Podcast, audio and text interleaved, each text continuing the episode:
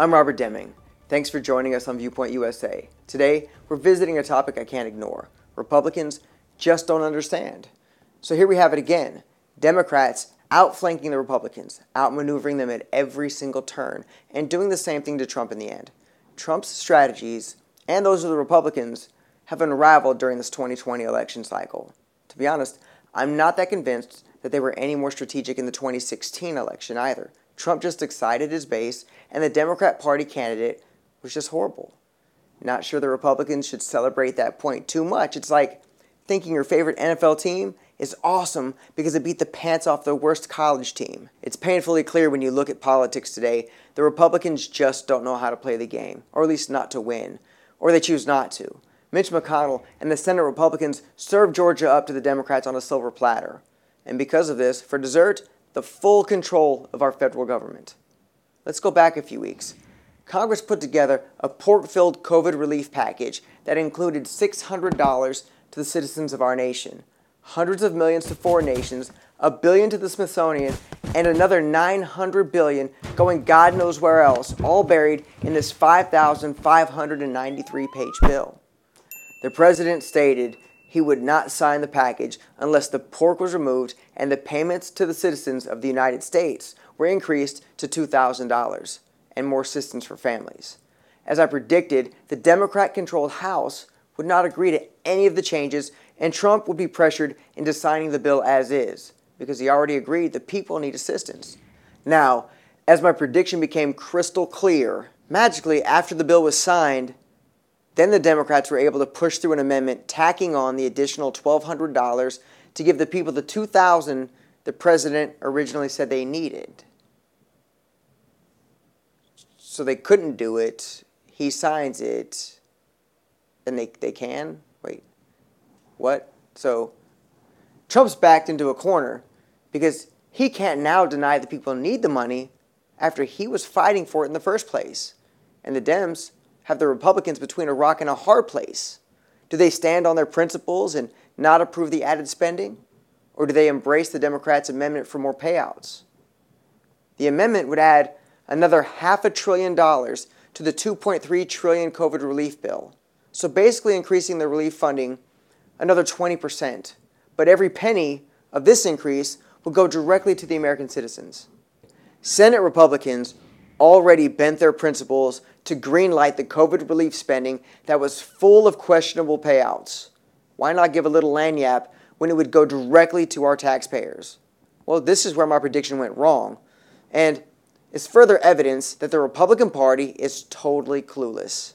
In a masterstroke of self defeat, the Republicans in the Senate chose to vote against the additional spending. So, yay, a win for less spending, right? But at what cost? This one action broadcast the fact that the Senate Republicans are not with Trump, nor are they with the people. Not good to hear for a voter in Georgia during the most pivotal election in history. This misfire deflated the pro Trump Republican voter, so they're less likely and less excited to come out to the polls, while simultaneously deteriorating the faith of the moderate Republican that believes the party has the people's best interest at heart, who now, seemingly proven wrong, stay home as well the Democrat candidates for Senate changed their message to a very compelling hey, vote for us. We'll give you Trump's $2,000 checks. And it worked. The Republicans fumbled the ball here, and the Democrats picked it up and ran with it. The lack of foresight from the outset shows a glaring example of the Republicans' lack of political strategy. This shortcoming of political savvy concerning the COVID relief bill in the Republican Party also correlates with the recent election and the outcry over fraud. Republicans simply allowed it to happen.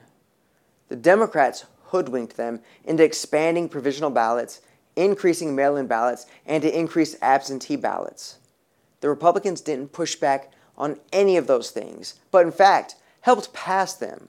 Now, lo and behold, the Republicans allege that these are the factors, the very factors that enabled the election to be stolen. Stolen from them in their own backyard in Republican controlled states, states who themselves loosened the voting restrictions. Republicans have the majority in Pennsylvania, Georgia, Arizona, Michigan, and Wisconsin. Yet in Pennsylvania, the Republican majority in 2019 passed no excuse mail in voting, 50 day mail in voting periods, permanent mail in and absentee ballot lists, 15 additional days to register to vote, and extensions of mail in and absentee submission deadlines. Georgia's Republican majority passed no excuse mail in ballots in 2005, absentee voting with no ID, and allowed ballots to be collected at drop boxes rather than delivered to a circuit clerk. Arizona's Senate Republican majority tried to purge the mail in lists of those Arizonans that had not voted in the prior elections, but they were blocked by those dirty, dirty Dem. Wait, no. They were blocked by their own Republican House counterparts who were also in the majority, allowing for an unprecedented number of ballots to be mailed out. Michigan's Republican majority allowed ballot pre processing, ballot drop boxes, cure periods, ballot spoiling, and also no excuse absentee voting, which again led to an unprecedented flood of mail in ballots.